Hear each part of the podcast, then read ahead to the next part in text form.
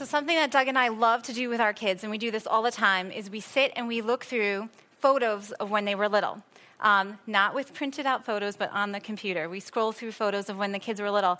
And this goes to show you how different men and women are, because through this entire time, Doug is laughing and he's smiling, and I'm weeping. I have tears pouring down my face just seeing the kids when they were so little and how fast time goes. Can any moms relate to that? Because Doug thinks I'm strange, but there's an ache in my heart when I see my kids little and this time is just going so fast. But one of the things that we noticed recently as we were looking through these photos is how many photos we have of our kids dressed up as superheroes. And it probably started when they were about a year old, but there are numerous pictures of them when they were superheroes. I'm going to show you just a few. We have a ton. Okay, so this is all three of them. We got Wonder Woman or Supergirl. I don't Bob the Builder, I guess. I don't know that's, if that's a superhero. And uh, I think Anakin's in the middle. We have Batman. We have Iron Girl. Buzz Lightyear. That's Iron Man again, but with homemade, he, he made them, his little things. Uh, Clark Kent. I mean, come on. That's Cade. That's the Hulk with a great face. Uh, we got Spider Man, Supergirl again. I mean, there are just so many of them. Ninja Turtle in there. Let's see what else we got. we have a princess and Spider Man. This is Ian and Cade when they were little. How cute is that? Cousins who are superheroes together. Bryn and little Superman. Woody. Oh, we have a lot of pictures. This is just. Okay, now let's stop on this one for a second. This is, I don't even know how, Hulk Spider Bat Man, something. Now, we have a couple of pictures of the boys like this, and I think the reason that they do this is because they can't decide who their favorite superhero is. It's always changing. The other day, they actually asked me to Google who is the superhero to beat all other superheroes. And I'm sure you guys all have your own opinion on this, but I could not find a good answer because everyone has their own superhero who they love and think that they are the best. Now, for me, I don't have any doubt who my favorite superhero is. It is hands down, without a doubt, Captain America. Uh, I don't know if you saw the movie, but I love Captain America. And but what I love about Captain America, the scenes that are my favorite, are the parts where before he gets biochemically turned into a superhero, when he's just this skinny, scrawny um, weakling, but he is at the same time a hero. And the best part of the whole movie is they're doing a test to see who has the heart of a superhero. Who are they going to take from an ordinary man and turn him into a hero? And they pull the pin of a grenade and they throw it in the midst of this troop of tough guys, and they all run away except not except for Captain America. Captain America, Steve Rogers throws himself on the grenade to protect everyone around him, to save them, to rescue their lives. Now he didn't know that the grenade wasn't loaded, but he was willing to risk their his, their life, his life for them. And don't we all just love a good rescue story? Um, my grandfather passed away when I was about 18 years old, and my grandfather was a hero, and he really he was a humble hero. Uh, we knew before he passed away that he had gotten a Purple Heart for being in World War II, and what he did was he volunteered for a rescue mission that was dangerous that nobody else wanted to go on, and he was injured on that mission. But what we didn't know, what we didn't find out until after he had died, as my mom is going through his stuff, is a newspaper article that was all about him that he was the hero in this article because one night, coming up on a bridge, he sees a car that is just engulfed in flames. And there are people trapped inside this car. And my grandfather, by himself, pulled probably three or four people out of this burning car and saved their life. Amazing rescue story.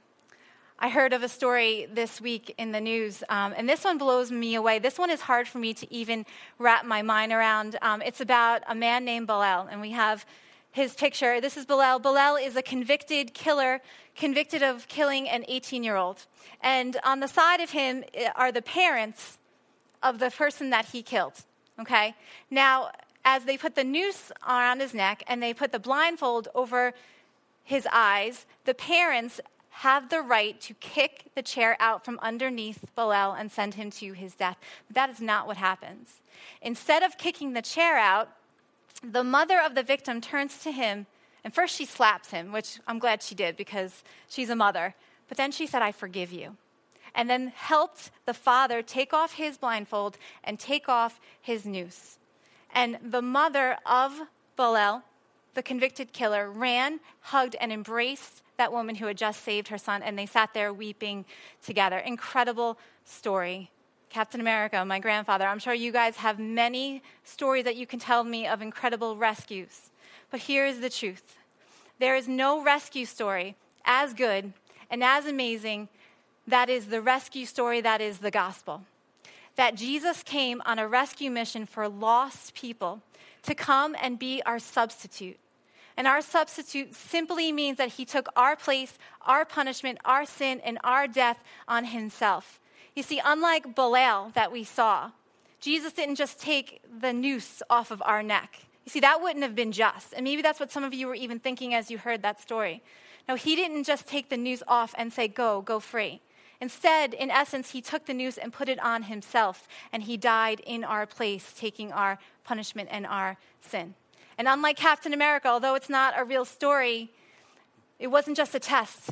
See, Jesus knew full well, he knew fully the pain that he would endure. He threw his body to be beaten, to be bruised, and to be crucified on our behalf. There is no greater rescue story than the gospel. Last week at Collision, Doug started this message series called Redeemed. And I have to say, this was an unbelievable message. If you didn't hear it, please listen to it. I'm not just saying that because he's really good looking, which he is. I'm his wife, in case anyone doesn't get that. It really. It really was an incredible, incredible message, and you need to listen to it. But here is the gist here's the truth. If you are a follower of Christ, if you have put your faith in Jesus, then you have been redeemed. Like we saw in the video, we have been bought back. We were paid for with a price, but it wasn't nickels and quarters, it was the precious blood of God's own Son for us. But the thing is that we are not just redeemed from something although that in itself is amazing. Doug talked about that we've been redeemed from death and hell and sin and the enemy that was pounding down at our feet, ready to destroy us. What we're going to look at today is that we're also redeemed to something. You see, because redemption is two sided it's from, and then it's also to. And today we're going to see what it is that we've been redeemed to, and it is amazing. Whether you're here today and you are a new Christian, or you've been a Christian for a long time, or you're here today and you are not even sure that you would call yourself a Christian, this is a message that we all need to hear. If you're not a Christian, maybe you came in here today with the mindset that being a Christian is about what you do, that it's about following rules, that it's about being a good enough person to earn salvation. But if you understand what it means that you have been redeemed, then you will see that it has nothing to do with what you have done, but it has everything to do with what Jesus has done for you if you will accept that. You know, much of the world hates Christianity. They despise Christians, and it is getting worse and worse. But here is what I think is true that if they could understand that the basis of our salvation is redemption and grace, that their mindsets would begin to change because they have that view that it's about what we do, that it's about following rules, that it's about being a really good person. If you're here today and you are a Christian, and this message is so important for us to hear and to remind ourselves of often, because although you may say, Look, I know I've been redeemed, I've heard that since I was in Sunday school, I've sang the songs, I know the words, so often we live like we have forgotten this. That we know it in our heads, but somehow it doesn't now come out in the way that we live. And some of the ways that this shows itself is that when we live under a crushing weight of guilt and condemnation, then we've forgotten what it actually means that we have been redeemed. When we let fear and anxiety control our hearts, control our lives, steal our peace, then we have forgotten what it means, what it actually means that we have been redeemed. When we become really comfortable in old sin patterns and we don't think and don't care much for our actions, then we have forgotten not only that we've been redeemed, but we've forgotten the cost to which we've been redeemed. Knowing that we have been redeemed from and also to changes everything for us. It changes the way that we live, It changes the way that we think about ourselves and about other people. It changes the way that we battle temptation. And it changes the way that we pray. See, knowing that you have redeemed has so much to do about the way that we approach God in prayer. And we're going to see how in a little while. So we're going to be in Galatians chapter 3. Actually, we're going to be at the end of Galatians chapter 3 and the beginning of 4. See, because it's written as one letter. And there's a break there that kind of wouldn't make sense if we started in 4 or we just ended in 3. We need the complete picture. So we're going to be in both. Paul is the author of Galatians. And you know what? He is writing to a people who forgot. They forgot grace. They forgot what their salvation was all about, and they were trying to earn a place before God by the things that they were doing. And Paul is reminding them that we are saved by grace alone through faith in what Jesus has done. So we're going to pick up in Galatians chapter 3, verse 27.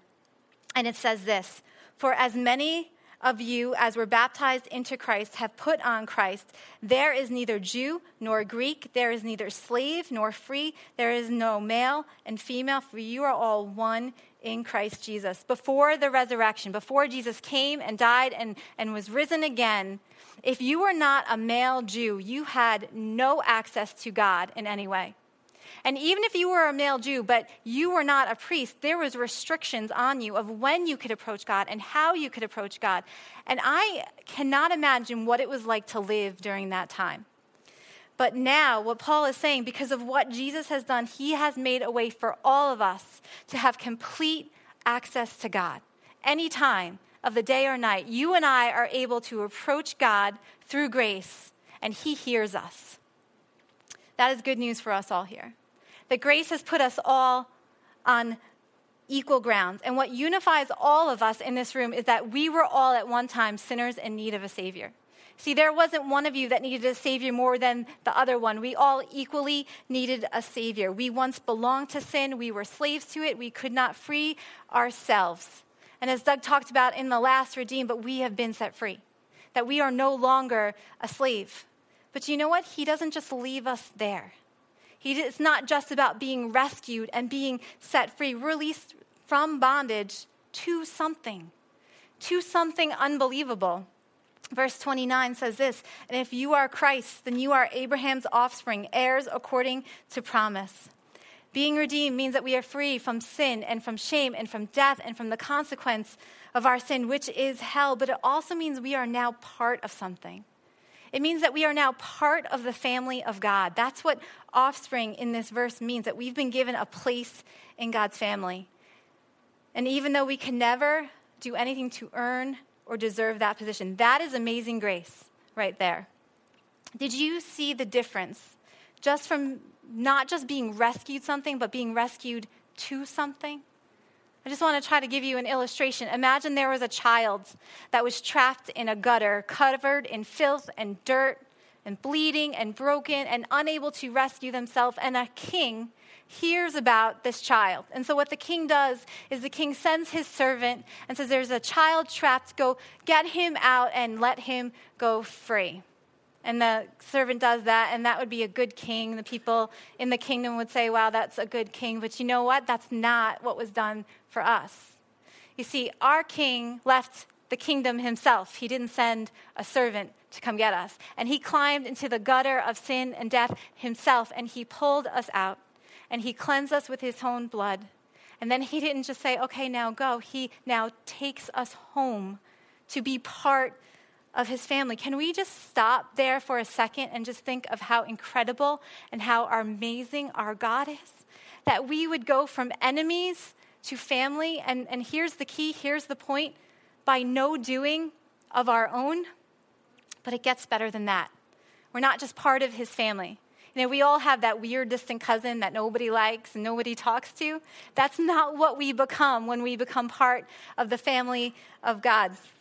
So now we're going over into chapter 4, and it says this I mean that the heir, as long as he is a child, is no different from a slave, though he is the owner of everything. But he is under guardians and managers until the date set by his father. In the same way, we also, when we were children, were enslaved to the elementary principles of this world. Now, what on earth does that mean?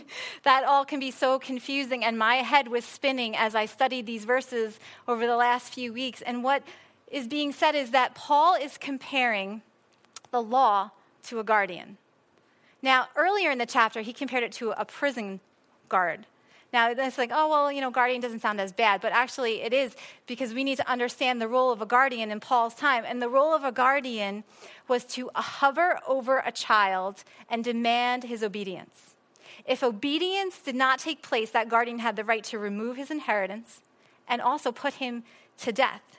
And what Paul is saying is that this remained this way until a time, until an age appointed that the father said, okay, now that guardianship is going to be lifted off of you. So then that child no longer had this guardian that had his thumbprint down on him, demanding perfection and obedience. And in the same way, you and I were slaves to the law. The law was like a fierce guardian hovering over us, demanding perfection, demanding obedience, demanding what you and I could not ever fully do. And here comes the hope for us.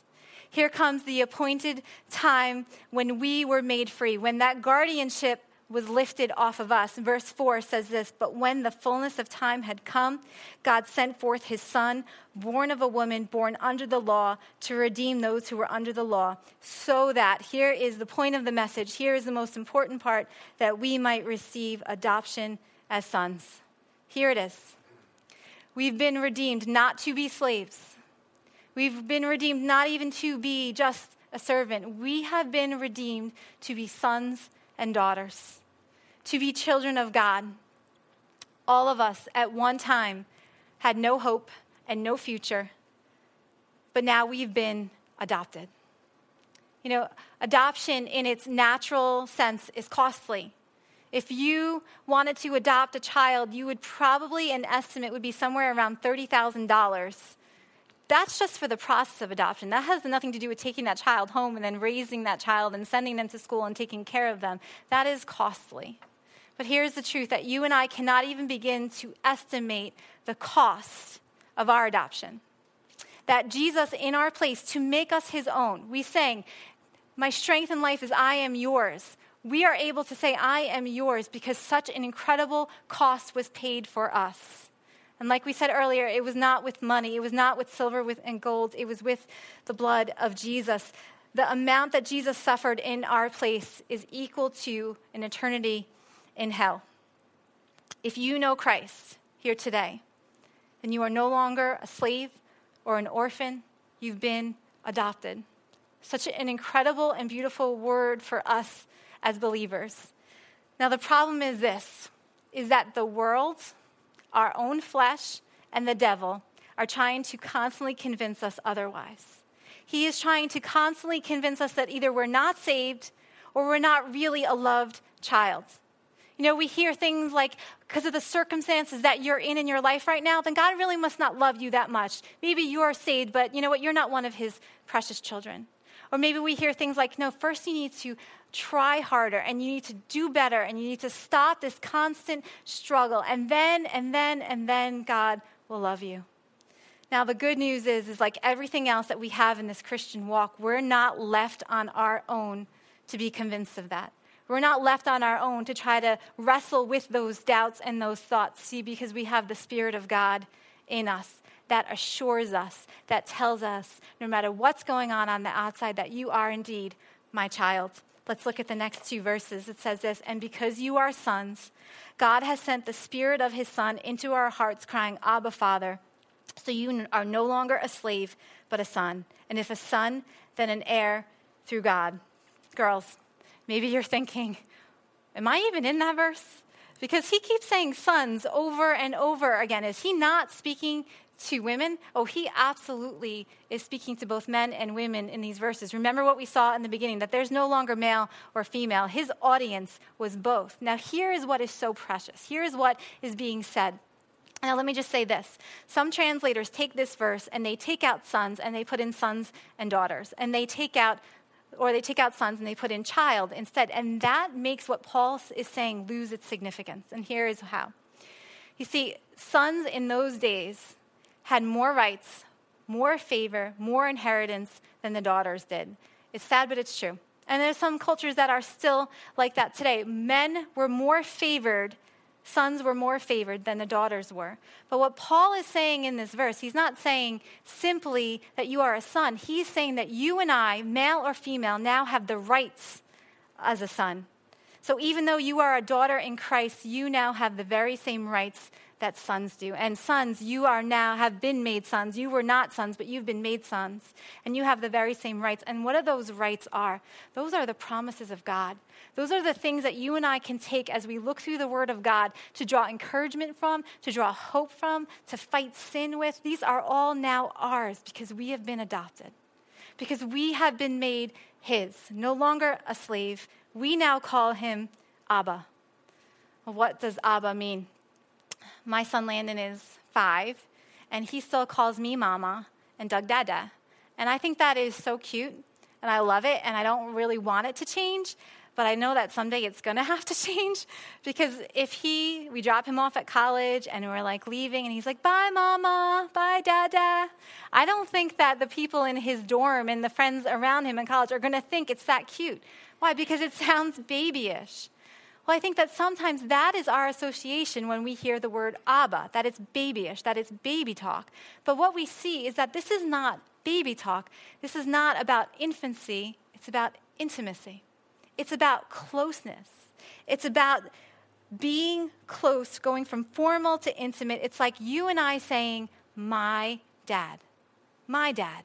Not just a distant, harsh father, but my dad. And doesn't that change the way that you approach God when that is the way that you view Him? You know, maybe you're here today and your view of God has not been as a loving father, but as a harsh, angry father who is disappointed in you, who you can never live up to. Maybe some of that has to do with your own experiences with a father growing up. Or maybe that's just because that's the way that you view yourself. But God is unlike any other earthly father or mother for that matter. I don't know if any of you remember this, but years ago there was a story in the news about an American woman who adopted a Russian boy. And after adopting this boy, she found that he had some behavioral issues and he was difficult to handle. And it did not go how she pictured being a mother would be. So, what she did next was unthinkable. She put this, I think he was about seven or eight years old boy, on a plane by himself with a one way ticket back to Russia and simply gave him a note to hand to whoever when he got off the plane. And the note said this I no longer wish to parent this child. I no longer wish to parent this child. Those words you will never, ever hear Father God say to you. The whole world can disappoint you, reject you, and let you down, but He is completely committed to you and I until the end. And here's the good news is he knew full well the mess that we were. He knew full well what he was getting into. He knew the brokenness of our lives. That's why he sent his son. That's why he came to rescue. And knowing full well means that there is nothing that you and I can ever or have ever done if we know Christ that he will ever say those words to us I will no longer wish to parent you. One of my favorite hymns says this How deep the Father's love for us, how vast beyond all measure, that he should give his only Son to make a wretch his treasure. You are deeply and greatly loved by a Father who gave it all to make you his child. And so the question for us all is this Tim Keller puts it perfectly In all that I do, Am I acting like a slave who is afraid of God or like a child who is assured of my father's love? Am I acting like I've been adopted or am I acting still like an orphan, like a slave? There was a family that decided to adopt a little girl and they were really excited about it and they filled her closet with beautiful clothes and they bought beautiful bed and pillow for her that would be comfortable and they were so excited to get on a plane and go get her. And when they got there what they found is that the child the girl that they were adopting she wore torn dirty ripped clothes. And all she had to eat every day was stale bread and dirty water. And at night she slept on a hard floor that she had a little, small, tattered, not very warm blanket with her. And so they took her home. And they put on these new clothes. And the first night, they tucked her into that comfortable bed. But the next morning, their hearts broke when they woke up to see that that little girl didn't sleep in her comfortable, soft bed. Instead, she slept on the floor because that's all she had ever known. And that little girl was not wearing the nice, clean, new pajamas that they had bought her. Instead, she had pulled her old, dirty pajamas out of the garbage and put those on instead. And the truth is, so often we are like this little girl. We have been provided for and given so much through Christ, and sometimes we choose not to live in the reality of now being sons and daughters. You see, when we wear guilt and shame and we walk around with that day in and day out, it's like we've pulled dirty clothes that are no longer ours out of the garbage and put them on instead. When we give over to fear and anxiety, then it's like we sleep on that hard floor and get no rest when we've been provided a bed of peace through what Jesus has done for us. When we choose sin over Jesus, then it's like we say, Give me stale bread and give me dirty water. We ask for what will not satisfy us.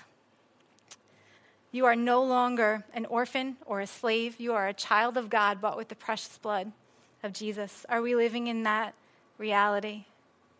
Just think about that for a minute.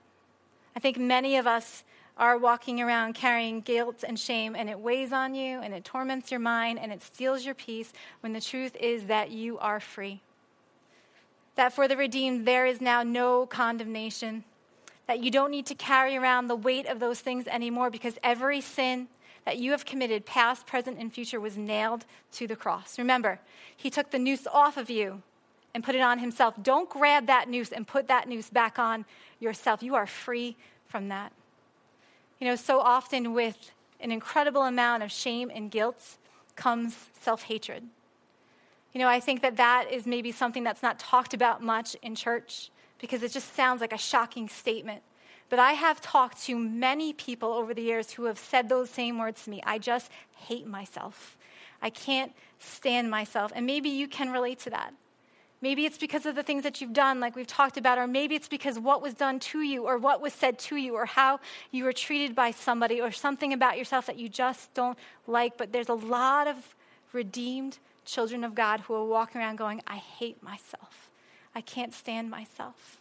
But you know what? You don't have to hate yourself any longer. Every single guilt and shame and regret and any kind of self hatred is broken by the costly redeeming blood of Jesus. He purchased you. You are valuable to Him. There's no room for self hatred in the life of a Christian. He is able to redeem every sin done by you and every sin done against you. He is able to take our tears, our pain, the brokenness of this life and redeem them all. You see, that's the amazing news is he doesn't just redeem us. He redeems everything that you will, I will ever face in this life, from our first breath to our last. He will take what seems like a tragedy and turn it around in only the way that God can, do and make it a blessing in our life. That is the hope of being a son and a daughter, that there is nothing wasted in his hands. Some of you are trying to get through life daily, in and out, dealing with overwhelming fear and anxiety. And I'm going to say this as somebody who has dealt and battled with fear over the years, many, many, many, many years ago, fear was something that had an incredible hold on me. When we give into fear, what we are doing is we are doubting the faithfulness of God and we are doubting all that He has promised to be for us. See, the question is do we really believe that when He says, Your life is in my hands and nothing and no one can pluck you out, do we believe that? Or do we choose to live in fear? See, our adoption is the proof that He is going to fulfill those promises to you and I. Instead of letting fear and anxiety rule our hearts, and what do we do? See, what we find in Scripture is the great exchange. And the great exchange is this my anxiety, my fear for His perfect peace. That we are to bring those very real things that weigh on our hearts and minds, and we lay them down before our Father. But here's the thing is you have to know that you are a son or daughter. Because if you're going to him thinking that he is a taskmaster and he is angry and he is disappointed, that is going to affect the way and also how often we go and ask him for things. Many years ago, I worked as a dental assistant for the meanest dentist that has ever lived.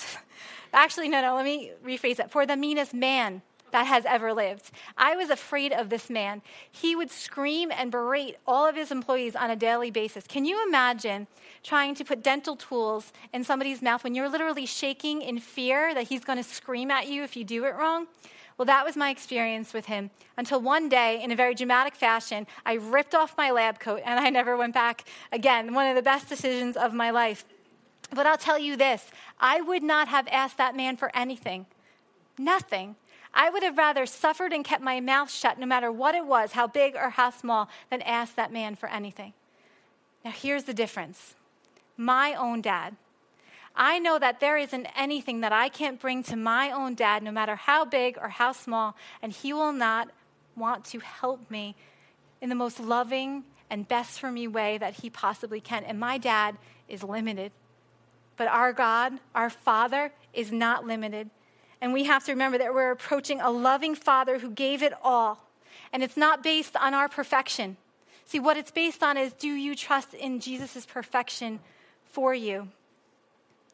our new position because of the cross, because Jesus, the hero of all heroes, came to rescue us, is this. This is what we take away. We have been redeemed to be sons and daughters. We are sons and daughters with the rights of sons. Some of you have spent too long being satisfied just being a slave. Like the prodigal son who said, just, just make me a servant, just make me a slave, that's all I deserve. But yet his father had so much more for him our Father, because of His grace and His mercy, has so much in store for us, for His children. And you know, all that we experience in this life is just a scratch on the surface of all that He is going to show us in His love and His kindness for the ages to come. But you know, the greatest thing that we have because we have been redeemed, it is Jesus Himself. He's the treasure. He is what no one and nothing in this life can ever compare to. And because of our redemption, we get Him. We get him. That is incredible news. We have been redeemed from sin and death and hell, and we have been redeemed to the greatest joy that we can imagine that we have been made his child. Aaron Ivey says this But God, in his kindness, saw me and adopted me into his family, changed my past, changed my future, changed everything about me. We have been adopted. You have been adopted. If you know Christ, you're not a slave, you're not an orphan. This truth changes everything for us. Let us leave here not just knowing this truth, but let us live like it is true. And this is so important. Let us now praise Him like we know the cost to make this true. That we know the cost of what it took to purchase us, to buy us back, to redeem us as His own. Let's pray. Father God, words fail to thank you for your incredible amount of mercy and grace in our life. That you didn't just rescue us and that was it. You, you brought us home and you made us your child. And that you will lavish on us your love and your affection for all eternity. And I thank you that we get Jesus. We get the most beautiful, undeserved thing unimaginable that we can ever ask or think of. And I pray for each person in this room that you would give them just a very deep understanding of what it means that they are a child now, of what it means that they have been adopted.